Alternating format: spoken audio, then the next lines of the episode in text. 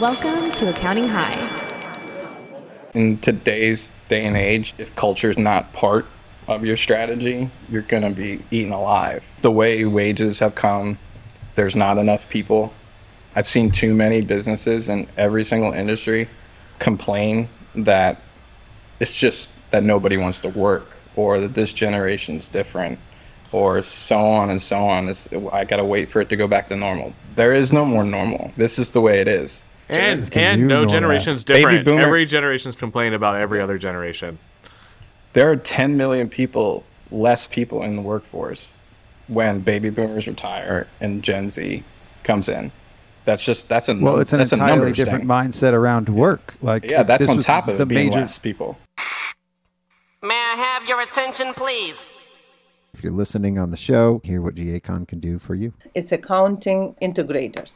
We're integrating Google Sheets with different accounting software. Xero's, QuickBooks, Sage, FreshBooks. We do two-way synchronization to download raw data, reports, consolidation reports, and do bulk upload. Corey, you want to say a couple words? You're like the student sitting in the front row. Where do you see people using the product more? Is it more on the reporting or the data side? Why are you really using G-ACCON? To automate the process. So basically, we're helping accountants, business owners to have these numbers as accurately as possible and as fast as possible. We're managing a lot of data in both directions. This excites me. As someone that's coming from building custom integrations, this is basically a tap into the API, pulling invoice data, location data, payment data, line items, customers, right? This becomes very powerful. It's more than just reporting. You're limited by your imagination. Yes, that's true.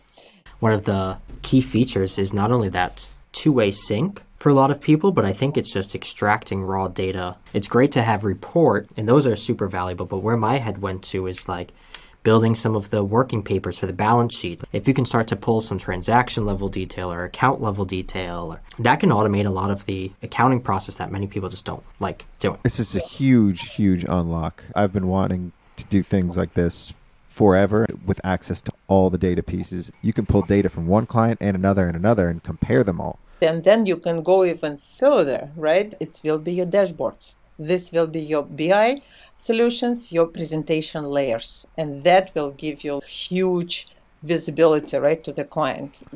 They don't like to dig in numbers. They want to see it's colorful on the graph, your next presentation layer. People use us a lot this way, too. You could also export that data into your QuickBooks or Xero. That can be done, too. Yep. Ooh.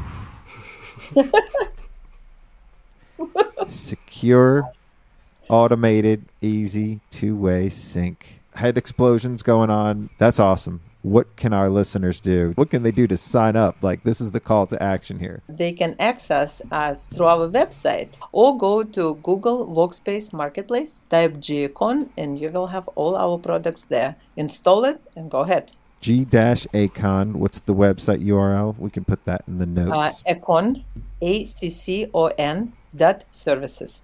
Okay. You guys have a 14-day free trial for anyone that wants to test it out, experiment. That's what I'll be doing next. It's absolutely free. They don't have to put any credit cards. We just want them to be comfortable and see if it still really works for them. Go and try us out. May I have your attention, please? Welcome to Accounting High.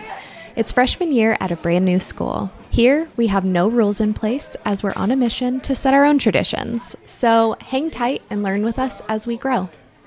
At Accounting High, you can expect to gain knowledge in a completely different way than what you may be used to, with some fun and oftentimes colorful conversations. Whether you loved high school or you hated it, here's your chance to be a part of an unforgettable experience redone.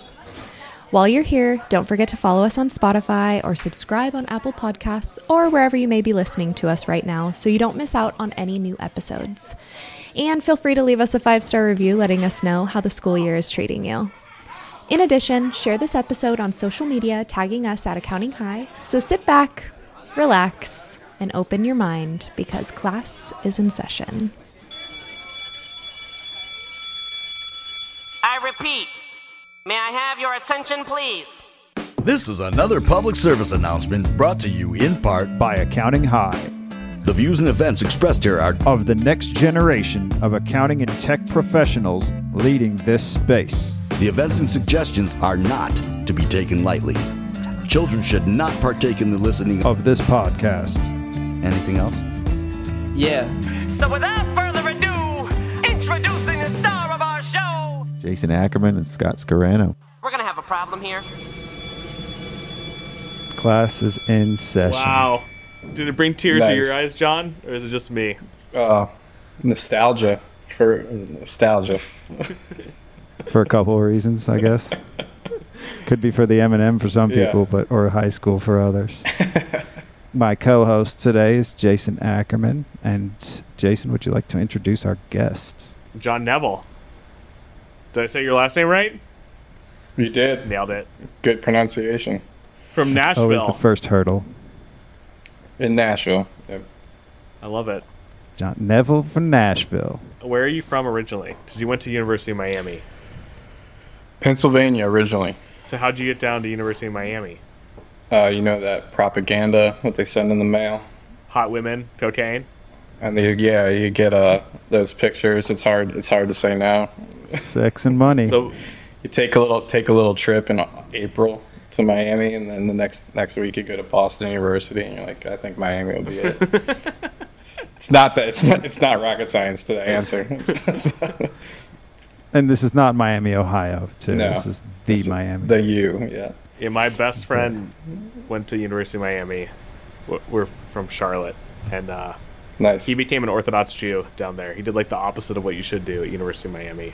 So, but that is the other mecca there. So how'd you then make it to Nashville? So after school, graduated in 2009. I think they say it's maybe one of the worst years to graduate college in the last 100 years. I'm 09 too, so I feel you. So, first world problems. So went to... it took a nonprofit internship in D.C. at what is the American Council on Renewable Energy. Had a passion for the renewable energy space. That then led to my first job at accounting firm, which was at the time Resna Group. Did that for a couple of years, and then I realized corporate world was not for me, and moved to Nashville after being talked into it. With my friends, one of which is my business partner. And we actually all grew up together in Pennsylvania and then moved here. So your friend was just like, let's move to Nashville. And you're like, okay. Well, it's a little bit more detailed than that. So my business partner, Dan McCarthy, we grew up together in Pennsylvania. His younger brother, Colin, played football. So he was drafted by the Titans. And that's really what put Nashville on the map for us in 2011. And then we came to visit, and it was a really good town for entrepreneurship. At the time, it was much cheaper than D.C., and Dan was moving from Florida, so it was a good middle of the road to link up, and we just hung a digital shingle up there. You know, anybody, whatever they want to pay us to do, we would do it. Throw a digital shingle. Yep. I like it. Yeah. When you decided you're going to found your own accounting company, mm-hmm. like why? I mean, you kind of said you didn't want to work for a big firm, but like going on your own some big steps, and then. So what we first did when we got to Nashville, the first thing I did was reach out to the energy space because I was still very much into that, and it was a very much smaller industry in Tennessee. Renewable energy is very state by state based. It's kind of like cannabis. It's based on state laws and regulations and incentives. So Tennessee was pretty early, but we got in with a solar installer that was pretty large at the time, and we were doing financial analysis, trying to bring investment into the state from some of the contacts that I had working with when I was the low man on the totem pole. We were getting pretty close, but then it got really just the politics of the state just kind of made it impossible, and we weren't ready to really, call it quits on doing our own thing. And at the time, we got a couple other, small startup companies doing $250 a month type bookkeeping. That was early on. So when we put away the energy stuff and then jumped full-fledged into the the finance and accounting, what we kind of saw was that these small startups really needed a lot of help, and we really wanted to bridge the gap of the finance and accounting. Both my business partner and I come from audit backgrounds, him an internal audit, me external, and we really like the aspect of like getting to know a business and audit. I still think audit is a really great place for people to learn. You get unprecedented access to a business and their people to gain knowledge, but the biggest problem with audit is everybody knows like you're 6 months behind. You're not really helping them do anything. There's not a lot of value provided. So what we wanted to focus on what was the future, so bridging the gap between the historical and the future. So since day one, we've been pretty focused on the financial aspect with these businesses and building an F&A practice with that. How many times have I said bridging the gap between the past and the present, Ackerman? I talk about that all the time. He gets tired of me saying that. It's like we're in London all the time with you. That's on our BTO, man. Bridging the gap. Bridging the gap. I love it. So is it bridging the gap, though, with two A's? No, we're not as punny as you are. We need to trademark that, bridging the gap. Put that on your list, guys. I had another good one earlier. I don't know how it came up, but it was like the iPhone, the I in it is an upside-down exclamation mark. It's kind of like the Spanish upside-down question marks. It was in context, though. This is out of context, but that was the joke there today. Sometimes I surprise myself with these funny ones. So when you started your own firm, and you came from a big firm, was there stuff like you knew you wanted to do, you didn't want to do? So when we got started, like I said before, we were starting with pretty small companies. I think I listened to some of your podcasts before, Scott, and I've heard you guys talk about like you work with your clients where you are. I would say that I would probably edit that a little bit, and you work with the clients where you want to go next. So when we were the $0 in revenue, we were trying to work with the people that were 200,000 in revenue. When we got to 200,000, we were working with those at $1 million.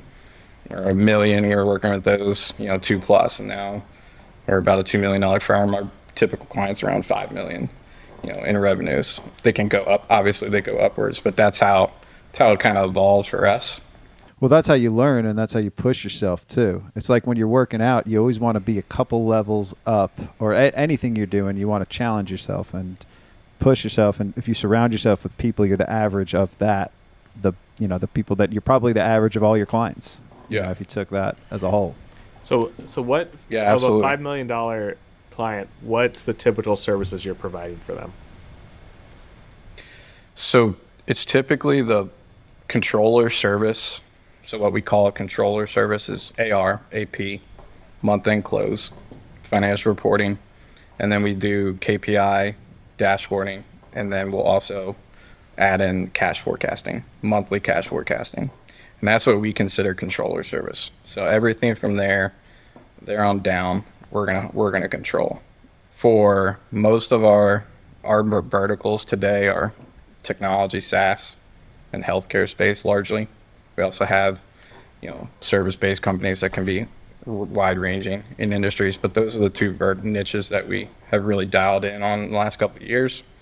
And with a lot, especially in the SaaS business, they typically have a VP of finance or CFO internally, and then we operate as that finance and accounting department, handling all those forecasting KPIs and all the accounting structure from there. Do you guys do any specialty tax? Like when you're software SaaS, do you do any R&D? Oh, you don't even do tax. We don't do tax or audit. We are strictly outsourced F&A. Wow. Yeah. That's unique. Yeah. And how many employees do you have? We've got about 20. I think today we hired our 22nd. It's exciting. Yeah. So 22nd, including you and John. Including me and Dan. Including me and Dan. I hired our 22nd today. Yeah. So hard numbers, we can go straight into hard numbers, baby. So, so 2020. So I was looking back at this. So we grew. Everything we've done has been organic, bootstrapped. Everything from day one. Around 2015 to 2019, we were growing on average 40% a year, and then 2020 was kind of a turning point for us. That's when we were doing no niches whatsoever. We just kind of take on any client. But we would do a lot. We would, as we say, we were doing F&A from the day one, you know, we were really, really cheap for people for a long time. It took us a while to really, you know, get to the level where we really understood our value. So I think in 2020, or even before the pandemic, is when we really realized that this just, the model wasn't working. We had an employee that was really, really good, and she left because she didn't like accounting, and we also inadvertently burn her out. And that's when we kind of saw that happening. And then when COVID happened, you know, everybody started getting burnt out.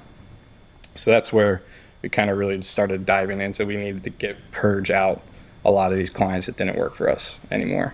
We started really focusing on those niches. So 2020 was our worst year ever. We grew only 7%. And then from there on, we've been 30, 35 the last 2 years, and we're on track for 35. We're about a little over, we're about 2.1 over the trailing 12 months. We'll probably end the year around 2.2. So 2.2, 22, those are the two of the metrics: employee count, top line, bottom line. What do you care to share? Our bottom line is not the best at the moment. The way we're much more focused right now on building the right firm. So in the way we've kind of structured things over the years is, you know, a lot of firms in this space have kind of run away from the FP&A, I would say, as what we saw in the beginning. A lot of people started trying to do it and then started kind of more running away. There's a lot of good people that are doing it well. I'm not saying that and we're trying to run away from it, but we see a lot of people running away. Well, people are chasing us too. Even if you've got apps and vendors that are chasing us with, you have to do advisory, you got to do FP&A, you got to do this, and that's why a lot of us are running away, because we want to look at the tax. We want to be comfortable with the gap of last year. We want to look at last year. What we really found is that it's all about the pricing. You know, you got to find the right. You got to be willing to turn everybody away, and I think that's where a lot of people probably get hung up, is that what is somebody willing to pay for it? You know, I would say when we look at it, 2016, 2017, our average client fee per month was probably a little less, under $2,000. Today, a new client starts with us $6,000 to $8,000. So it's a way different business model. We probably have the same amount of clients. We're about 37 clients at the moment. So, and we were 37 clients 3 or 4 years ago. So it's just a matter of really driving up that average monthly fee to bring that up. So we're right now in the process of really hiring ahead and investing in our team, because we have a model that essentially we want this one full team where we have our controller, assistant controller, senior accountants, our bookkeepers, and then plus we have an implementation team that we really invested a lot in as well. Over the years, we've tried to do implementation a lot of different ways, but that's really good implementation is the crux of a sustainable business in the long term. Oh, hell yeah. Yeah. And that's onboarding. So you got 22 people and 37 clients. So you're doing a lot for them. So that's not, we do a lot for them. So what is a typical person, like how many clients are they working on? Typical team, though. So a typical senior accountant at the level of fees we're at now are going to be somewhere between typically like 4 or 5 clients. And then the assistant controller is going to have to double that. Yeah. And then our controller is handling 3 of those on top. So it's basically they've got quarter-time jobs. 3 clients at a time. Yeah. The senior accountant. Senior accountant is where we wait. That's the meatiest part of the business. That's your day-to-day transactional, it's doing the AR, go-to AP, point of contact, doing the reconciliation code. Yeah, exactly. That's where you learn. So you think that person can handle 3 clients at a time? No, they're handling about 4 to 5. Yeah, and some of them are handling more. We focus less on the number of clients and more on the top line revenue that they're bringing in. Revenue that's being managed. Yeah, revenue that's being managed. But it basically factors out to around 4 to 5 right now. So go back to the margins question that you haven't answered yet, and that's okay. Is it okay? Projecting this out. Well, so you're kind of hiring the teams so you have the capacity before, and that's going to definitely eat into margins when you do that. But let's say it's a team that's fully capacity. It's everything's churning, running along. What's your do you measure margins for those teams? 50% gross margin for our recurring team. Yeah. We have an investment on right now on our implementation team, but that's the way we've played it, because we want to build out that team and then scale. The gross margin means their salaries, direct labor. So your client team into that revenue. So I guess kind of backing into this, how do you? So your team consists of a senior accountant, assistant controller, and a controller. Yeah. So if you looked at our team, we'd have essentially two different divisions. We got an implementation. We got our what we'll call our recurring growth services internally. So in there, you've got from the bottom up, you've got a senior accountant who's that point of contact for that, what we said, that about 5 clients, let's say. They're going to have a bookkeeper on each one of their clients. It might not be the same one, but they're going to have a bookkeeper on each client. And then there's going to be 2 senior accountants to every assistant controller. And then we have a controller on top of that we're filling in the process. And then that's one team. That's our recurring team. Money should that one team, do you think, how much should they be able to generate?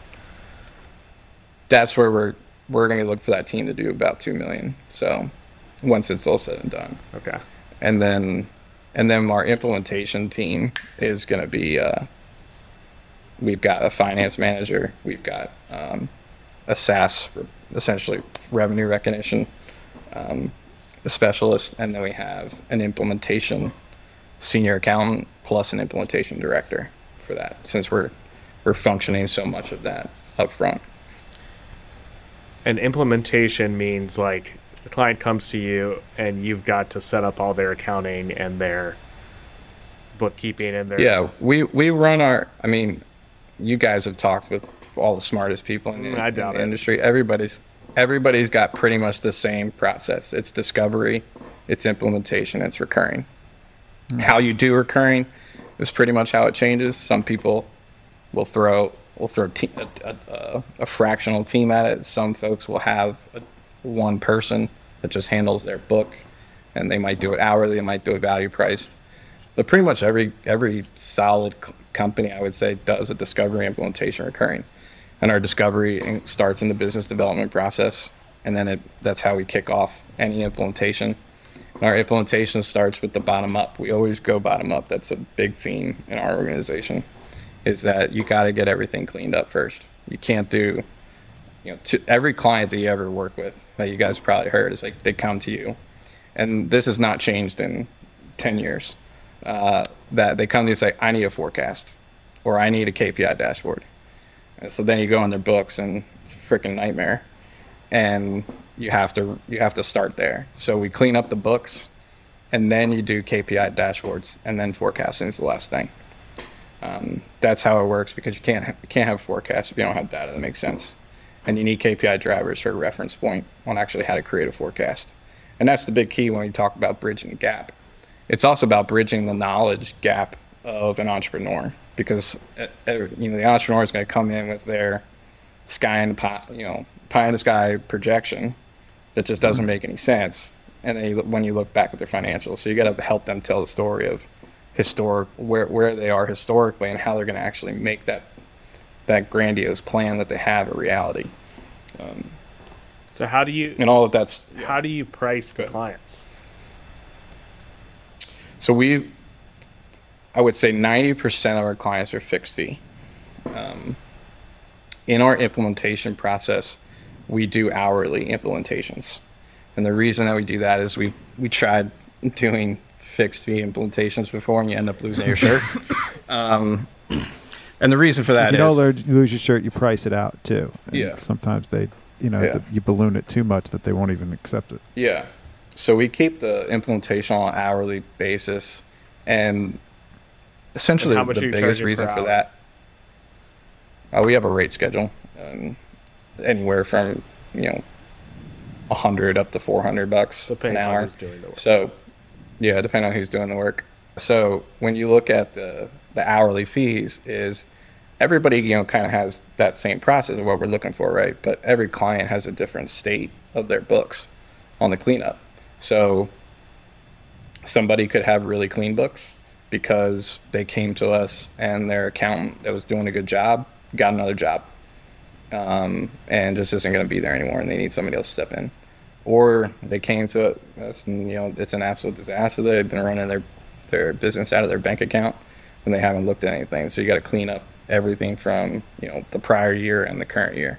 So all of that takes a lot of different effort that you got to do up front first and then implement the systems.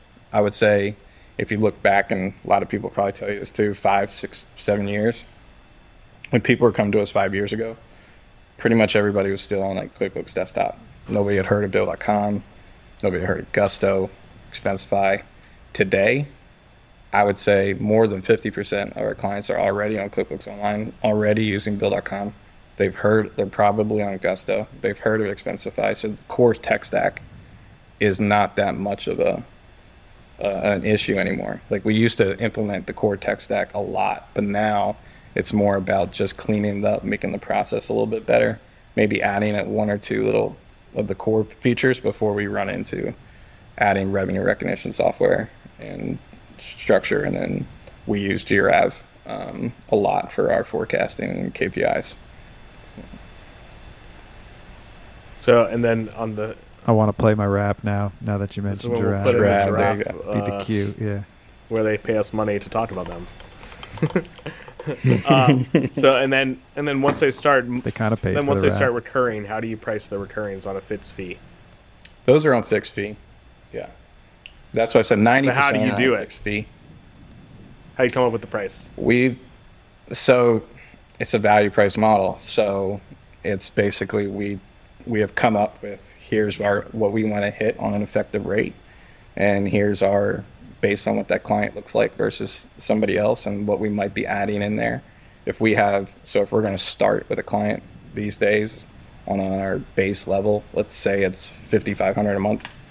And then we'll tier it up. If we add in cash forecasting, we'll throw it at $7,000. And if we add in a CFO meeting advisory session, yeah, it might add in some more time. And it's also based on the volume too. Client at doing $2 million in revenue versus a client doing $10 million or $20 million in revenue are way different. So, and the volume of transactions as well. That's, you know, a B2B SaaS client versus that's got 300 customers versus a B2B SaaS client that's got 10. Yeah, it's way different model. So and how often do you? So it's all dependent. All dependent on that. Look at your fees and change them. So we have escalators built in there now that we're taking advantage of. We pretty much go through our effective rate analysis to see where people need to be. We actually just went through several clients recently on increasing their fees that hadn't been increased for a long time, given the inflation. So typically we're looking at it on a pretty regular basis now. Like we have what we're setting as essentially an effective rate target at number of hours, you know, the fee over the number of hours. If we have an effective, trying to hit that effective rate target, then once it drops below that, we're going to take a look at it and see, are we being profitable on this? Is it sustainable? Is it going up or down? And is it going to trend in the right direction? If not, then we might need to take a look at increasing the fee. But what we also have is in our engagement letters, we have it specifically called out that if anything's out of scope, we charge them hourly for those projects. So you can have a fixed fee that lasts for a little while, but then the projects that come in and out that they throw those out of scope stuff, we'll just bill it back to them. Do you have like a yearly like inflation? I'm going to go up 6% no matter what in the engagement letter. We had been at 3 on the engagement letter. We probably need to revisit if that's the right percentage anymore. Yeah, because it's nice because you don't have to keep getting engagement letters like tax clients. You have to get them to sign something every year. So it's nice you can just set them up and then basically just once a year be like boop, your fee's up. Yeah. Those are the best ones. And we've been, we didn't do it all that well in the beginning, but now with everybody, we pretty much have that. So you've been doing this for like 10 years, something like that now? Almost, yeah. This specifically about 9 years. So what's like, it's been a long... if you could go back from 9 years ago, what would you do different right off the bat? Invest in it, like capital, get a loan, put it in the business. You know, we started the business, I was 24 years old, my business partner was 25. When we started the business, we were pretty young, we were green, not exactly sure what we were doing, but we learned and we quick learned over it. I would say that definitely putting some money in the business to bring in higher level help earlier. We built this business from the bottom up, where meaning we have one employee who's been with us for 7 years. He started with us as a senior accountant. He's now our implementation director. So it's good for us where we have that consistency and people growing inside of our organization, but that creates a lot of, you know, it's slower than when you don't have extra resources to help you out earlier on. So you would have hired higher level people earlier. Yeah, we would have hired higher level people earlier on, and we also would have increased our fees much higher earlier on as well.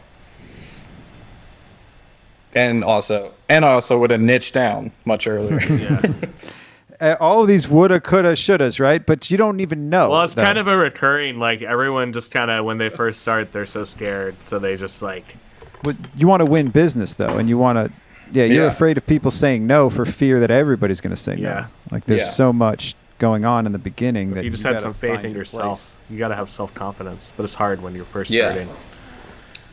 Yeah, it took a while. I would say around like the last few years have really kind of changed our business from like a, you know, going from a founder to like an actual CEO and a leader. Like it's way different when you have a team of 5 people or less, you know, you're still very much a buddy organization and you're trying to make something happen. But when you got a team of 15, 20 people, it's a way different dynamic.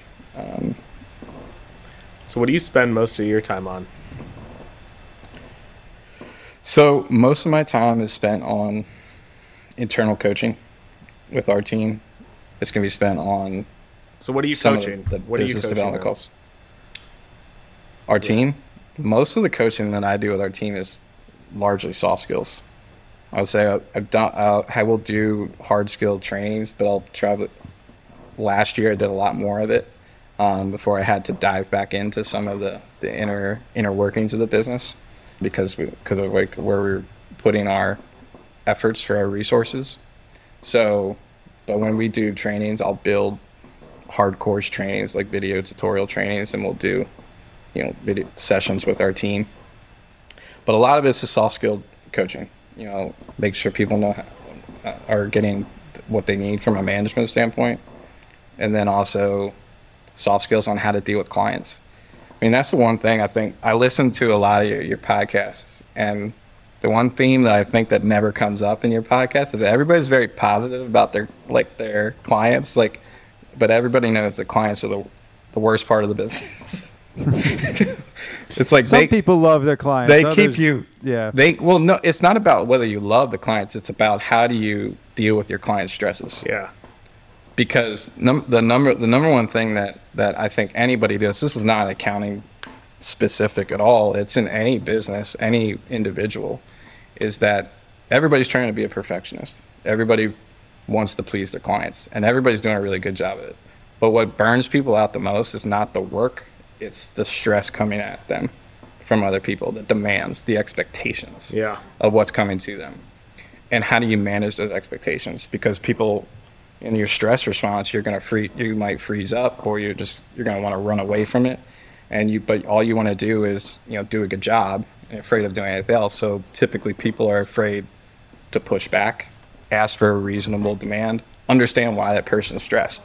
So a lot of things, like when you talk about like soft skills, like dealing, like managing your clients, is the number one thing we do internally. We have a professional development culture coach internally that we do with our team They do management training. She does management training, but she also does this. It's called ELI assessment. So you guys are probably What's the acronym? ELI, Energy Leadership Index. ELI, the book. Book of Eli. The Book of Eli. So you guys have done. Everybody's done, or not everybody. Most a lot of people have done DISC or Predictive Index or Culture Index or Myers-Briggs, your personality profile. What the ELI does is it's your attitudinal assessment. So it's essentially there's 7 layers of stress that you encounter, and how do you encounter those when you are in a stressful environment versus a more regular environment. And everybody has different profile for that. But the number one thing that everybody on how they have a different profile how they react to their triggers when they're in an environment that they're not stressed in. But then their energy changes when they're in a stressed environment. And that stressed environment can change for everyone. Well, the triggers might be different for every person. But across the board, everybody has their first stress trigger is to be a victim. And then the second stress trigger is to blame somebody else. So I think the most important thing. That's where you get victim blaming. Exactly. So then what we work with our team on is that we went through it for our team themselves to more of a self-assessment tool. But what actually, for me, it actually helped to actually coach them on like, well, this is how your client is responding. If you've got a VP of finance who's upset that you missed something or something didn't get done on time, it's like thinking about their stressor. What are they stressed about? They got a board meeting. Their board's down their neck. They're afraid that they're not going to be able to answer a question to the board. And then they're going to victimize themselves and then blame right back at you. And when you're an outsourced F&A department, you're not inside the organization, so you're typically the easiest person to point a finger to. So a lot of it, like you have to manage personalities, you have to manage, the client expectation. When you do that, you make for a much better relationship and much more long-term relationship. I think that's where we've probably been. It's been helps our success the most is actually managing those client relationships, because you can't when we're doing as much as we're doing for a client, when we're as intertwined as we are and how much they rely on us, the importance of the information, you're bound to make mistakes, you're bound to make errors. You can't be perfect every day, and you just gotta own it up and fix it and work with clients to get them what they need.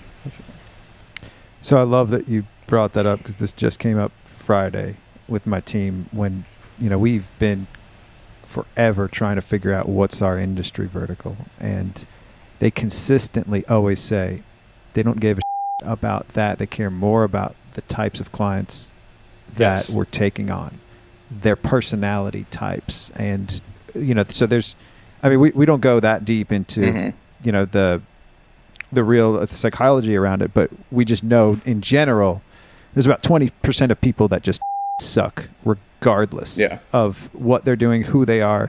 They're just terrible. Maybe 10% of people that are just not, those are the ones we definitely, it's easier to weed those out.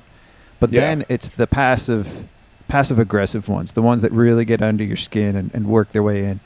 It's harder to find those. And then you got the narcissist, or the people that are that are politically savvy, and they end up in the door, and then they're basically commanding all of the attention of that account manager, or and usually it is a blend of that passive aggressive. So, but it's hard to figure that stuff out on the front end. Do you find that you're better at taking on the right clients, or if somebody's willing to pay and they're the right industry and everything checks the box, are you even looking at their personality type too?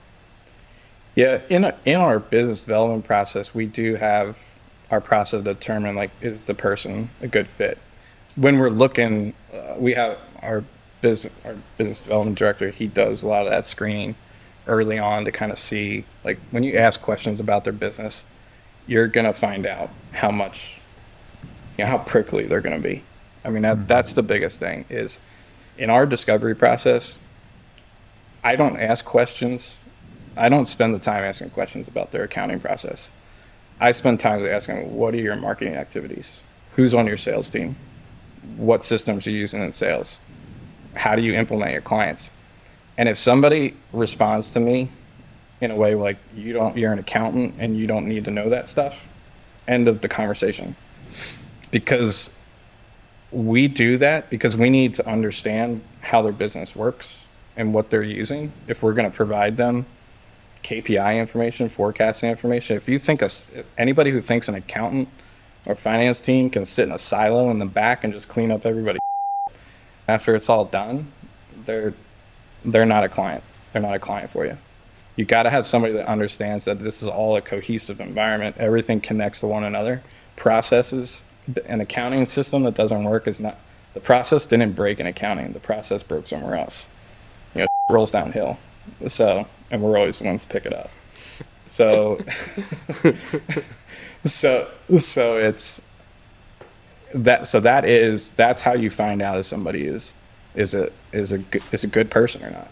I like that in those questions. So yeah, there's always the soft. I mean, this is the soft skills of knowing what to ask, asking the right questions, and then gauging their answer. Like we do it a little bit differently, but we ask all those fluffy questions on a type form. Mm-hmm. And if they don't have the time, or they don't want to give it the time of day, this is not relevant to what I'm asking you to do. Like we ask them what's something that they're most proud of, like, you know, soft questions like that. And the ones that really engage on those, we can tell they're going to be better on the back end. I think that's great. Do it on type form. I would say do it on the call.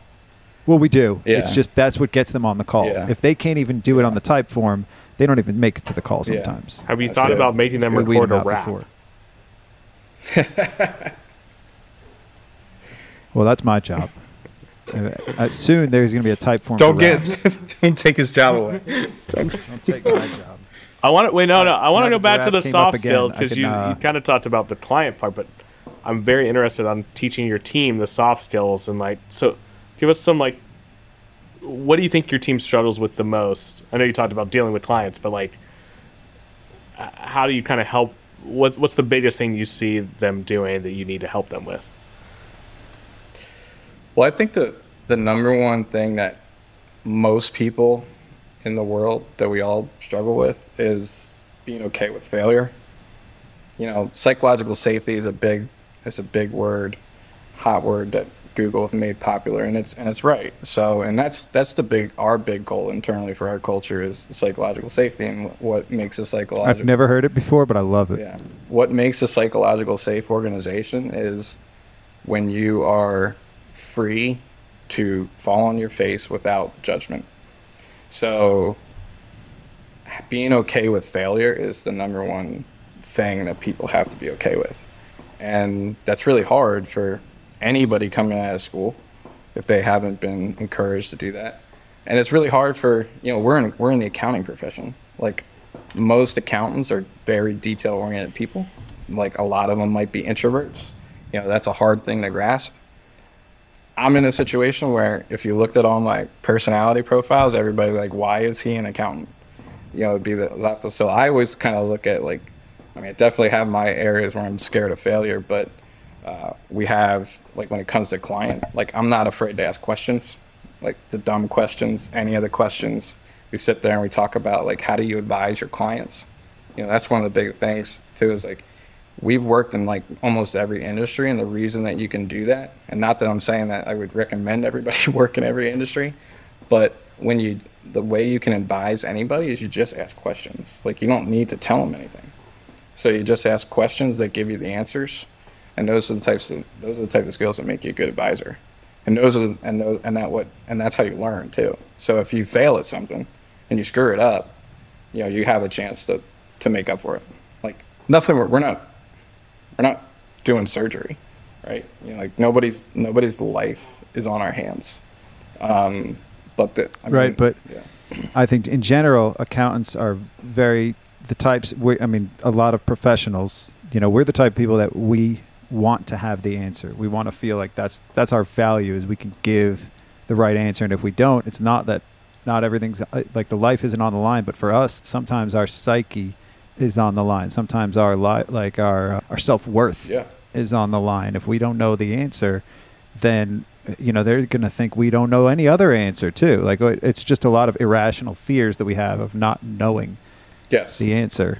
And it's you have to coach people to get out of that mindset. It's very hard for them because they want to know, like they want to feel like live on the call, I know something, you know, and when you ask me something, I know, and sometimes we fib, we lie when because we want to give an answer and we give the wrong answer. Instead of, I gotta look that up, you know, we just bull. Yeah. So. I mean, you're 100% right. That is kind of like, that's the natural reaction. But once you start to get comfortable with it, when you start to get comfortable asking the questions, like, for example, like we do a lot of KPI reporting with our financial statements and Jirav when we present to clients. What does KPI? Jirav. That was the key word. If you said it one more time, I was going to play the rap. So at the 45-minute mark, I'm playing it. Oh, you keep going. Yeah. I got another minute. So when we present those, you know, one of the big things is that a lot of times people might think it's like, okay, we're reporting KPIs so that we can tell the business owner all about their business. But one of the things is that those KPIs are it's essentially just a confirmation of what's going on in the business for them. They know what's going on in their business. You don't need to tell them. They're working in it every single day. Those financial statements are lagging indicators. Like, they already know what happened. They're just trying to get confirmation for themselves that all these things that they're thinking about, is it right? And was I thinking about this correctly? How far off was I? Maybe there is something in here that's wrong that I don't notice. And that's why when you go through those KPIs, you go through those financials, it's asking them questions to say, oh, your revenue, a simple one, your revenue ticked up this month and you're a recurring business. What happened? Did you get a new client? You know, they can answer those questions. Or if the revenue dropped, like what happened, they're going to know. They know the answers. You don't need to tell them all the time, you know.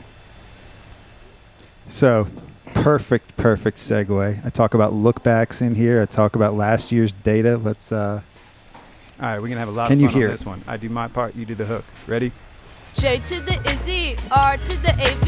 Welcome, ladies and gentlemen, to the ninth wonder of the financial world. The app of the century, always priceless, is Jirav! Commercial break. This is the exclusive Jirav ad advisory. J-I-R-A-V. Let's go. J to the Izzy, R to the AV. Scalable, affordable, dabble in advisory. Eliminate, frustrate, reprint spreadsheets for them. Coordinated date, paper print statements of income. I can't believe you're playing this live. Print track the outcome, immaculate creation. Jirav baby born with outcome. J to the Izzy. I hope you have a music video of in the one of their Jirav costumes. We'll get there. Planners want strategic tech, it ain't freezy. Clients want a 360-degree flaunting money, then wise giving advice, still daunting, homie. J to the Izzy, R to the AV, stress-free advisory technology. It works efficiently, but that's John. Is this wasting your time, or is this like what you signed up for? No, it's fun. Okay. R to the AV, scalable, affordable, dabble in advisory. J to the Izzy, R to the AV. Did you get any cease and desist letters yet? Yeah, I hope so. R to the AV. That's the goal. That's when you know you made it. That's when you, yeah. J to the Izzy, R to the AV. Or that's Jason, the platform. I perform to inform. I do this for my culture to let them know what's accessible, reliable, and affordable. Show them how to move, yo. And there's a lot of bars in this. Industry is shady, so Jirav be taking over. I swear to God, this is what I deal with every day. I should get paid for this. On a cash basis. Pull data from clients, generate visuals in minutes, but hold up, I'm not done. Just go to Jirav.com/son. J to the Izzy, R to the AV. There's one more verse. There's another verse after this one. And that's the best one, too. The best is last. I don't know how I'm going to deliver this. I don't think I can play the whole thing. And I'm doing it on an episode now, which is kind of funny. I knew Ackerman would get pissed. Let's get to the last one. There's nothing I love more than wasting my time. Yeah. Don't be acting like I just sold you tax. Like I trained you to sell cash. No Jirav did that. Training's free, so hopefully you didn't pay for that. I was raised by a pageant, now coaching facts. blockers of HR, selling last. This is like my worst nightmare. Sign twirlers on the corner, focused on tax. Jirav, you know those soft skills? Did, Scott, did you miss the quote, less is more? He missed it. I didn't even get to the end. He missed the 7 years of soft skill training where they would teach him how to like interact with people. He missed those. You guys booed me off stage. I took it off. I stopped it. Well, Scott learned how to do a drop, and this is bad. Yeah. I learned – honestly, what I should have done was just use that and then cue it in the post. Yeah, so you should – that's exactly what you should have done. I'm trying to save my post-production time. I'm trying to save the time there so I can do it all live, and then there'll be less editing. I learned how to do this. This is a new skill that I'm threatening Ackerman with.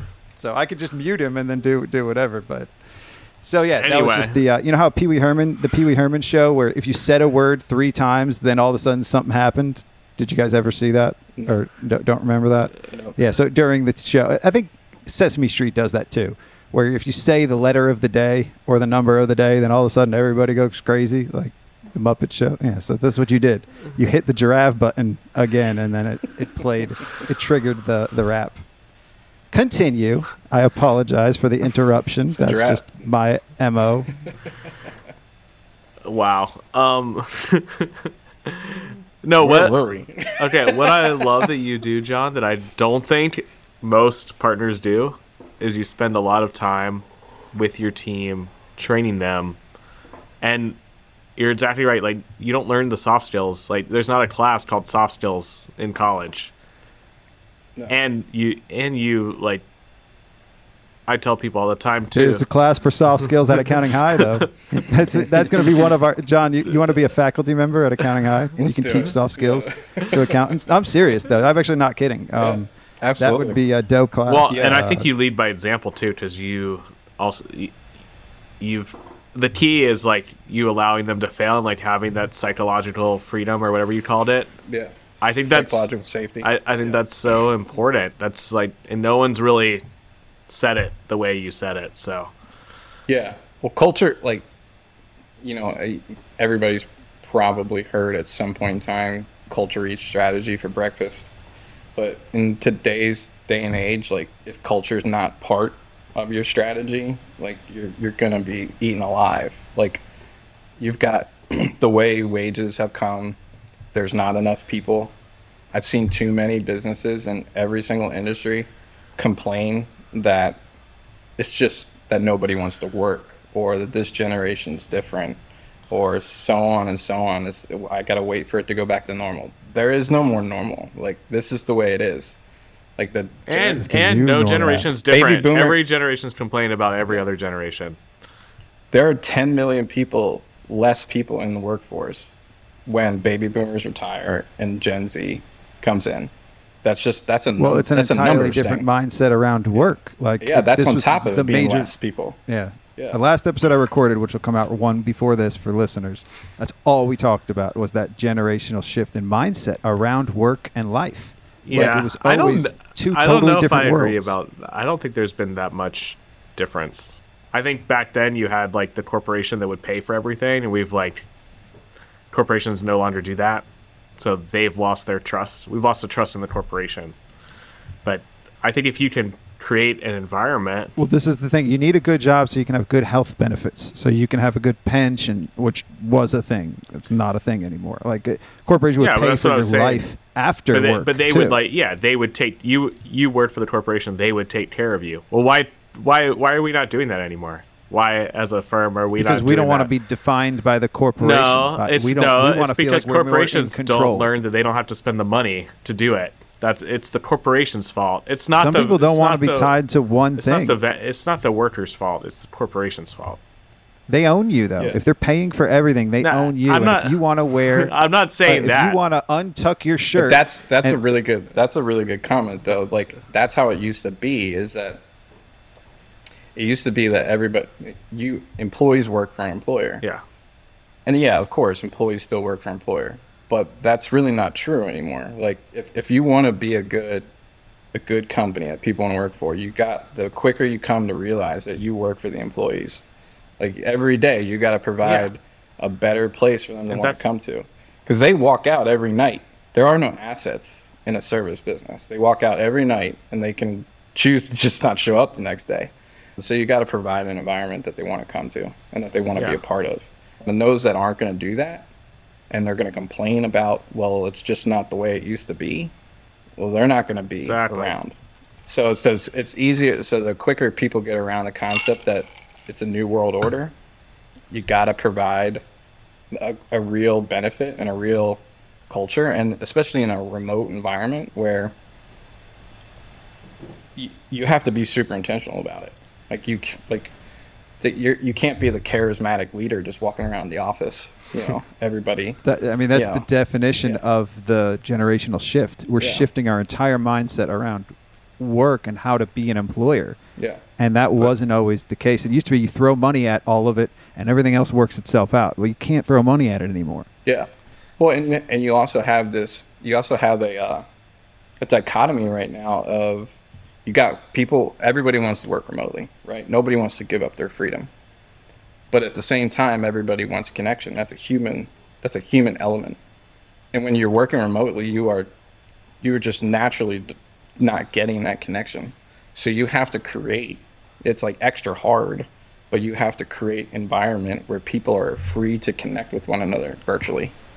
And that they're getting that there, or that they're getting it elsewhere outside in their own lives, because you're not going to get, you don't get that connection that you do in an office, in there 9 to 5. Yeah. That's why when I said Friday, I was with the team, we came up with stuff like the only time I could have a free conversation with them is usually when we're all in person. Otherwise, I'm too distracted on the computer. So we do our unplugged days still. So we had an unplugged day.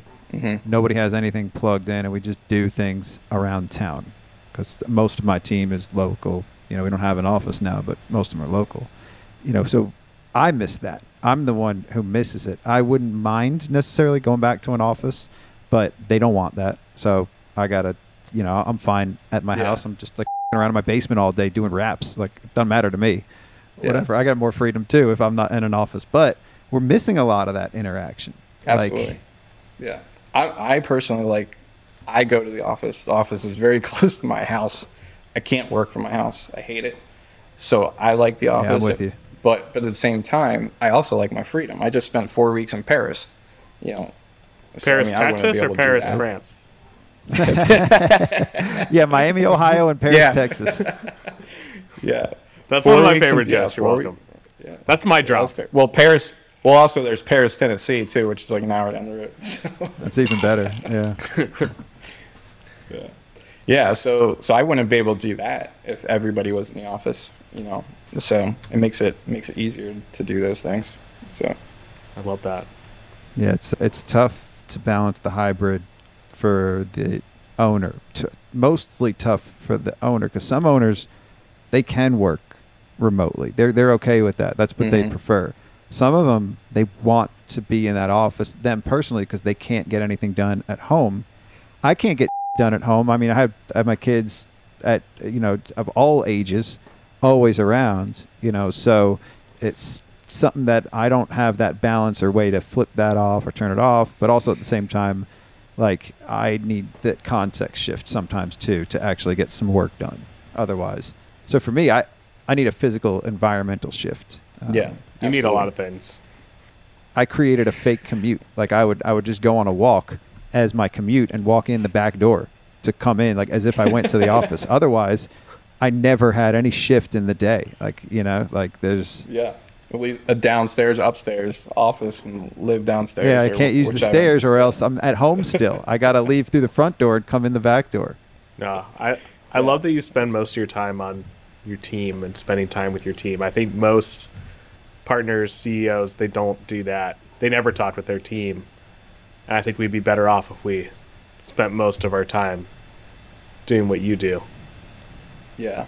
I mean, at the end of the day, if you're going to build a business to scale, you got to have a team that wants to own it and take it over. And own it doesn't necessarily need to be in the equity sense of the word, but they need to want to come up and show up every day and do it. And if you're not spending that time on there, I just don't see how people will retain that for very long. People change jobs pretty quickly, and that retention and that replacement cost is pretty costly, especially in today's environment. So Ackerman likes to ask, what's your North Star? I'm going to ask you, what's your East Star? And why East? So that's pretty good. So when we actually were coming up with a business name, the way Compass East came about was we could not decide on like anything that we wanted, and a marketing person that we hired just had like, she just came up with like a list of like thousands of domain addresses, and we came across one, CompassEast.com, and we could buy it, and we're like, well, that's actually a good domain address because we wanted a .com at that time. You know, we thought like, well, that was gonna whatever our rationale. I think some people still think that. Yeah, that was our rationale. Some people do. Yeah. So when it was Compass East, we originally backed into the acronym Entrepreneurs Accounting Solutions Team. That was originally, we were like, okay, that's good. And then somebody created a logo, and the logo was, we thought it was kind of cool. So that was the original branding, the original tagline of the business. But then as we grew up the business, we wanted to get away from so much of the entrepreneur word, because sometimes it can be thought of as like too small or like a one-man army, where our businesses, we were kind of growing them up. So that's how we got Compass East. We also early on looked at it as, you know, east, you're looking forward, right? Like, you know, rather than north, everybody talks about you want to take your profits north, right? North Star. But east, you're looking forward. It's a corny, that's my pun, corniness to it. But so I got a good acronym for this episode: Accounting Soft Skills. There you go. That's your acronym for you, Ackerman. Ass. Yeah, I got it. The ass episode. John. That's Ackerman's episode. That's going to be Ackerman's episode. John's ass. Yeah, John's ass. Yes. There we go. It writes itself. Compass. Drop the wrap for John's ass right now. Let's go. Put it in here. Ooh, I can't wait. I can't wait to print it out and put it on my mom's fridge. Okay.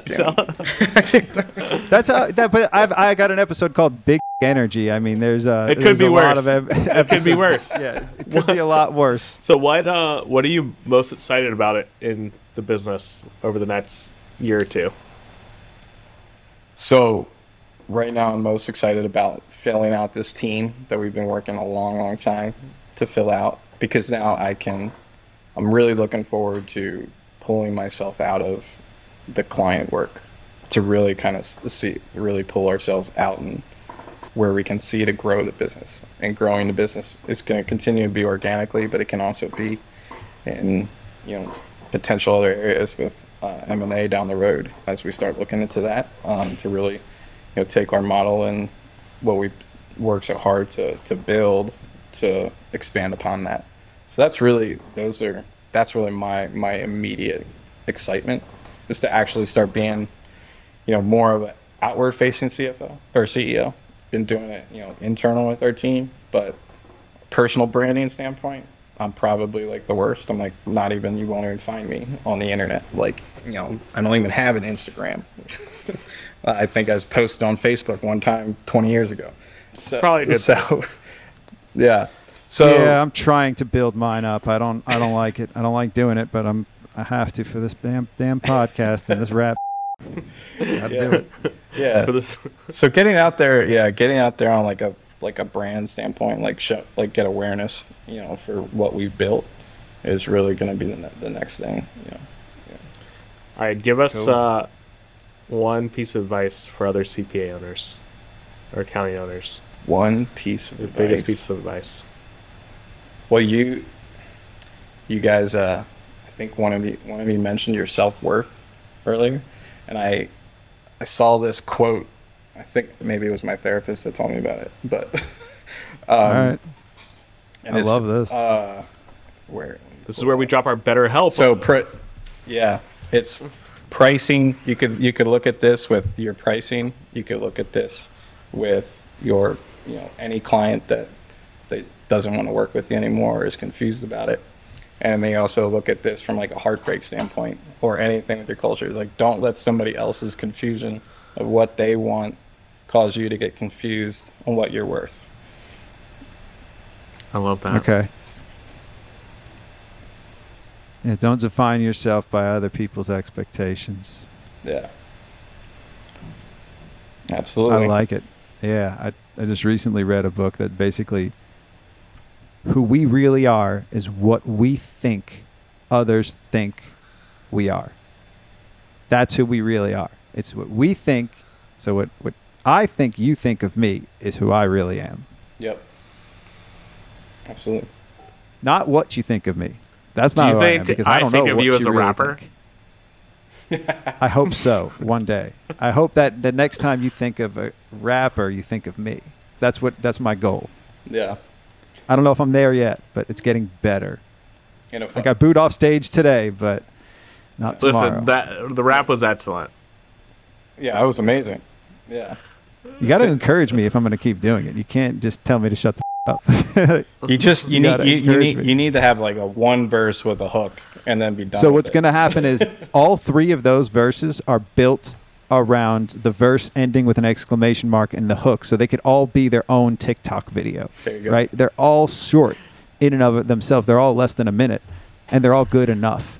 So they basically got three for one. They did not ask for a rap. Let me clarify this. Jirav bought an ad. And no one asked for an RFP out for that, and you're the one that won. No one asked for it. They did not ask for this. They just gave me copy, and I thought the copy was lame, so I repurposed the copy into a rap and created a artificial timeline for me to do a new rap. So this is my deliberate practice. Nobody asked me to do this. But are you going to debut the music video at XeroCon? So I have three raps right now. By XeroCon, I might have the one that I've been building up to, and that's if you don't perform all these raps, it's probably going to be the real Slim Shady. It's probably going to be the real Scott Shady. That might be the. That's what my wife calls me, Slim Scotty. No, not Scott Shady. Slim Scotty. She calls me Slim Scotty. It's been a pleasure to have you on the podcast. You're begging for those cease and desist letters. I'm waiting. The next one's going to be Lil Baby, though. The one I'm working on right now is about saying no more to opportunities and saying no just more. And it's a Lil Baby song. Whoa. I've repurposed "whoa" into "no." This is like weird. John, it's been a pleasure. All right, John, I enjoyed it, man. I like the soft skills talk. This is my favorite type of episode. Right. We don't talk about it enough. You were great. I'm sorry Scott interrupted you 100 times. Breaks it up. Let's just be clear. He interrupted himself. You interrupted yourself. You said Jirav. You said the word. I did. The safe word. I did. Let's be clear. All right, John. I'm gonna have to tell those guys I'm gonna need a cut of that. Yeah, well, I didn't get paid for the rap. Let's just say that they didn't pay me for the rap. They will now. They just bought an ad. All right, John. Take care. Well, pleasure. Peace out. All right.